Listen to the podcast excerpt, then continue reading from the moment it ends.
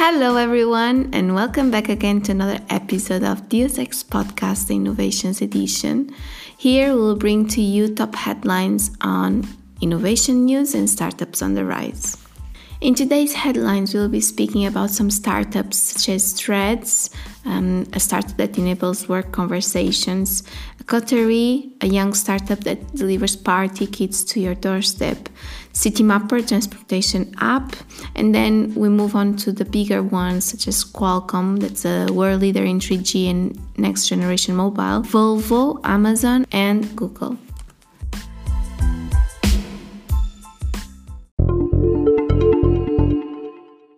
So first we start with Thread. Thread is a startup that created a user-friendly platform where co-workers can have productive conversations.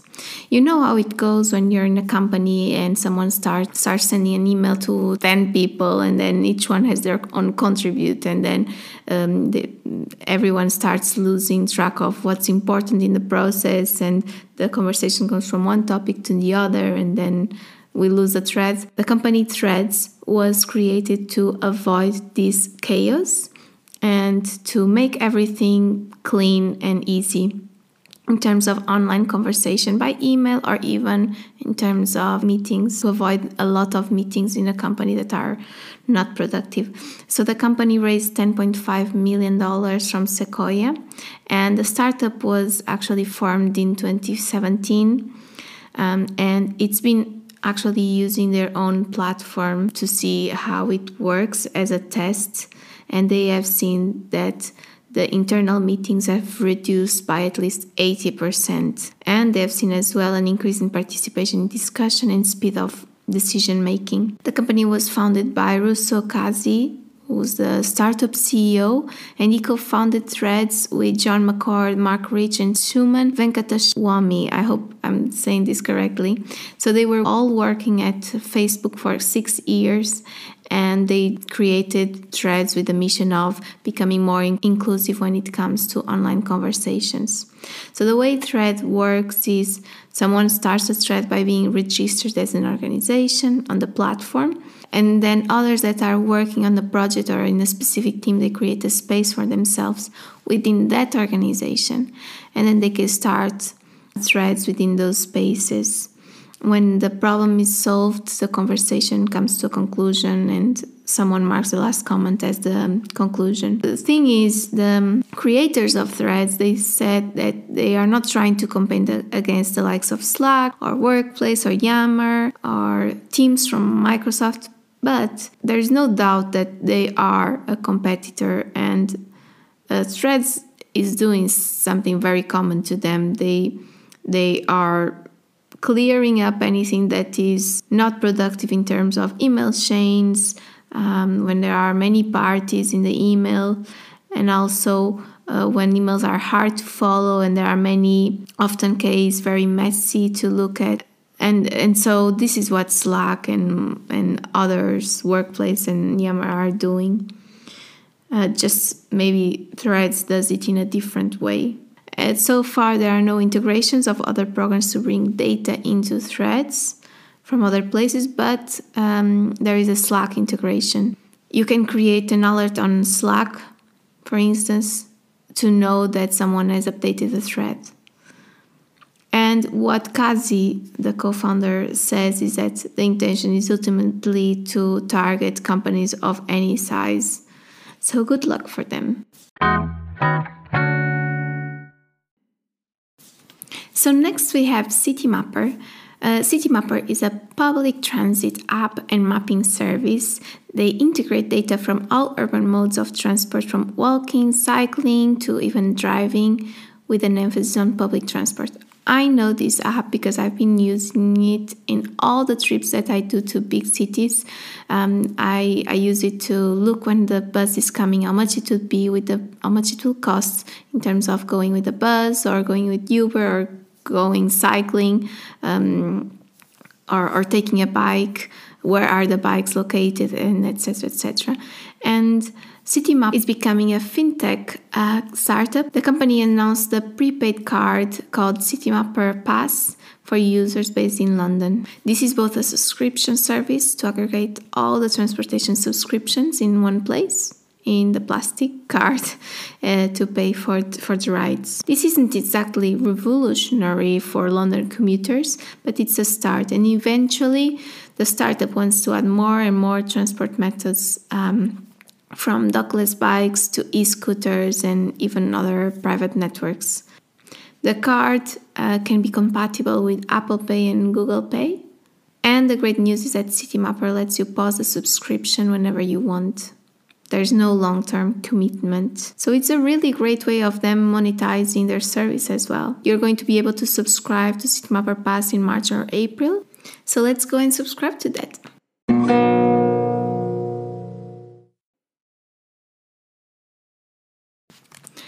And now we move on to the startup called Zone 7.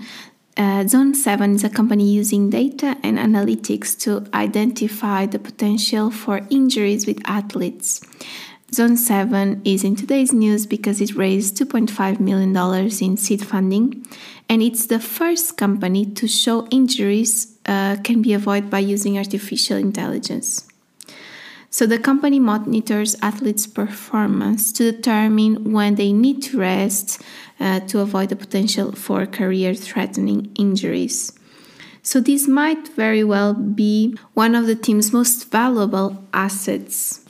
So, teams like um, teams in the MLB, La Liga, Champions League, MLS, and Olympic teams are all using the company's technology, and the company has managed to attract investors including Resolute Ventures, UpWest, Amicus Capital, Dave Bell, PLG Ventures, and so on.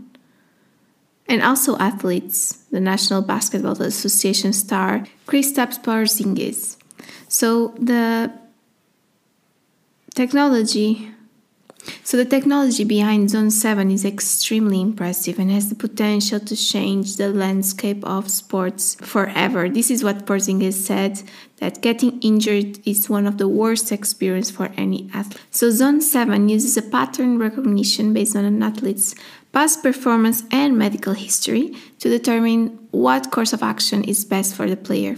This only to ensure that they don't get hurt. So by far, the company says it has achieved 95% of accuracy rate when it comes to predicting injuries and reduced um, the, the, potential for injuries by 75%.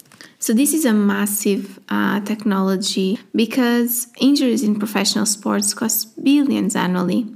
And in the founded by Tal Brown and Eyal Eliakim, two Israelis who served in the military's elite technology division called 8200, Zone 7's executive team has years of experience working in Salesforce on the development of its Einstein product, and it has professional soccer franchises in Israel.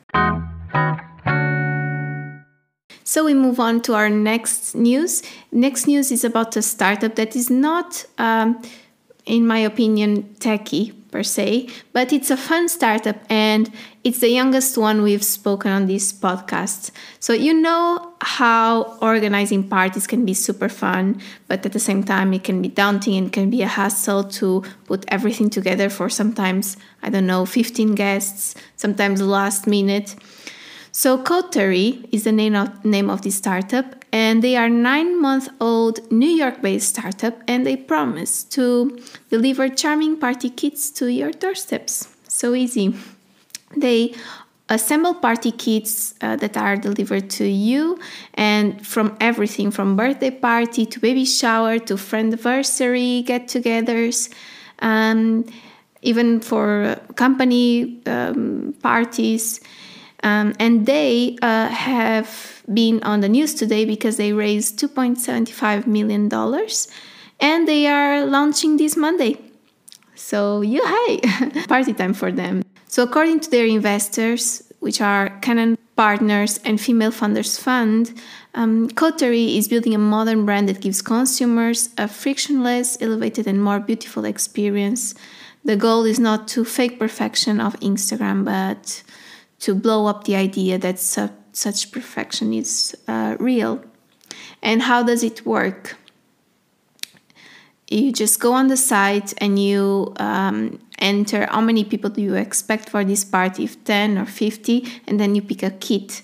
Uh, the kit can have something from glittery plates, metallic flatware, string lights, gold paper straws, etc., etc.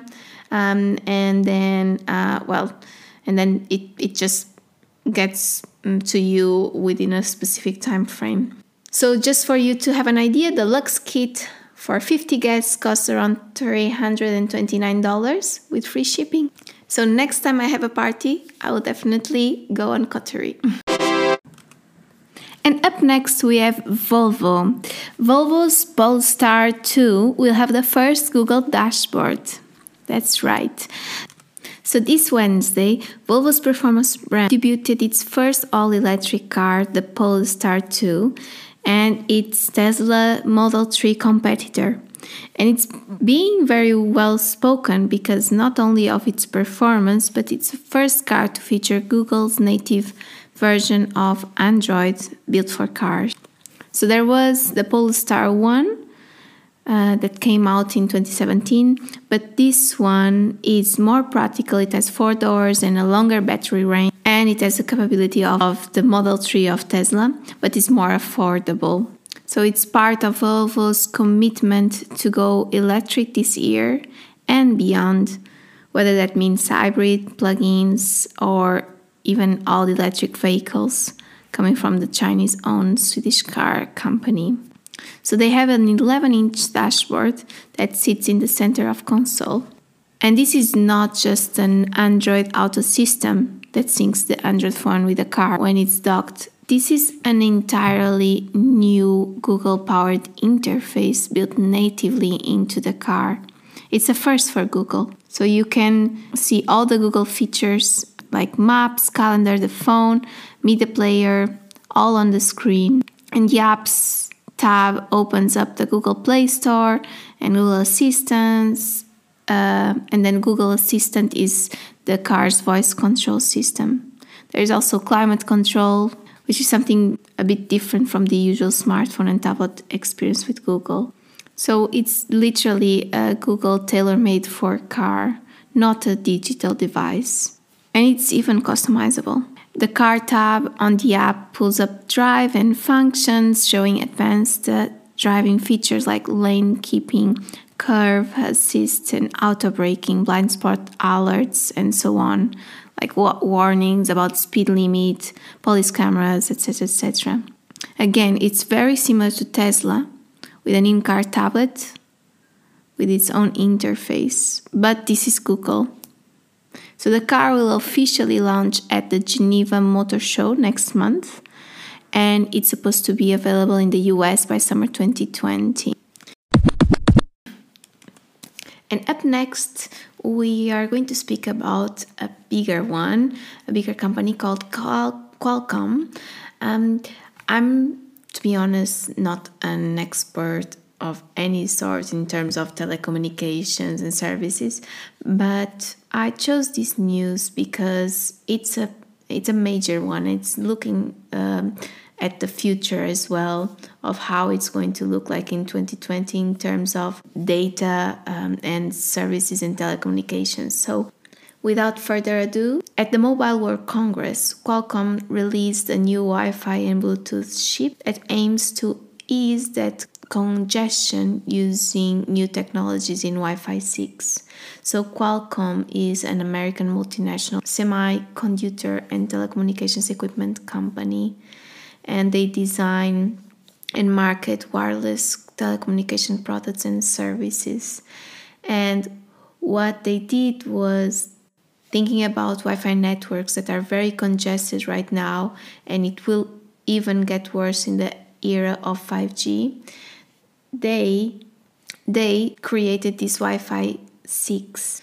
The, the main reason is because the band used for Wi-Fi and Bluetooth networks, is, which is a 2.4 gigahertz, it's insanely congested. And with the Wi Fi 6 implementation, this one uses a new form of encoding and it allows for more clients to operate simultaneously with less on air time. So basically, uh, we gain 20 meters in an open area or what looks like going through three walls. and the better encoding and range translates into better speed. So the Wi-Fi 6 is the next generation of Wi-Fi with better range, speed, and congestion management. While it, it won't technically be finalized until January 2020, device manufacturers are very confident in the way that it will work, so much so that they have already started spinning up early Wi Fi C compatible products.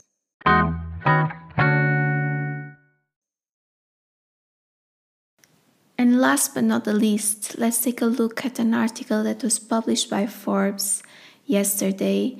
And it's incredible. It's an article that has to do with Amazon and Google and how they are creating this home automation empire that is expanding so much, so much and it's all fueled with data from our houses and it's how it trains the artificial intelligence. So it's a virtual cycle for them vicious cycle for us i guess. And basically what the article says is don't be fooled by the cute glowing speakers and pleasing conversations because Amazon Echo and Google Home devices are Trojan horses designed to endear and overthrow. And their empire is expanding so much that it's even uh, expanding to electricity business. That's right. And of course, for Amazon and Google, or in this case, Alphabet, Alphabet is the company that is was created by Google and it's taking over everything that is currently run by Google. For Amazon and Alphabet, this is the best because they want to lock users in. So the more they own in the space of automated home, the better for them. And the more data they have. So Alphabet's entry into the home began in 2014 when the company bought Nest Labs for $3.2 billion. At the time, acquiring a maker of digital thermostats seemed quite far fetched outside of its scope. But of course, the um, Alphabet was following a lar- larger game uh, because thermostats, the Nest thermostats, gathers a tremendous amount of data. So in 2017, Alphabet also encouraged 750,000 Nest owners to opt into an automated program to reduce energy usage ahead of a solar eclipse. This was so big that the, the system wide saved 700 megawatts during the eclipse, and this means so much that it's it, it's the same amount produced by seven natural gas powered plants. At the same time, Amazon invested $61 million to buy Ecobee, which is the Nest competitor, and this was in March 2018. And seven months later, it did a partnership with Arcadia Power, a home efficiency bundler. And so, through the, the years, Amazon has been aggressively building out its Echo platform for connected devices. And of course, Alexa occupies all the top 20 bestseller spots at Amazon.com. The truth is that according to ComScore, that there has been an increase of 50% of US smart speaker penetration. This compared to the previous quarter, which means 18.7 million homes have a smart speaker, and this is going to expand through many other devices. The core technology is showing up refrigerators, stoves, TVs, home entertainment systems, washers, dryers, and so on. And so, this is all information that is being collected by them, analyzed, and used to train the AI algorithms. It's pretty scary to, to be honest. And this is all data that will eventually become a huge new source of revenue for them as new business models develop. It means as well locking users into what's becoming an ecosystem for everything. So, thank you, John Markman, president of Markman Capital Insights, for this article, so eye opening. And thank you for being there and listening to this podcast. Please leave us a comment. We'll be glad to uh, listen and to answer to you. And see you next time. Bye bye.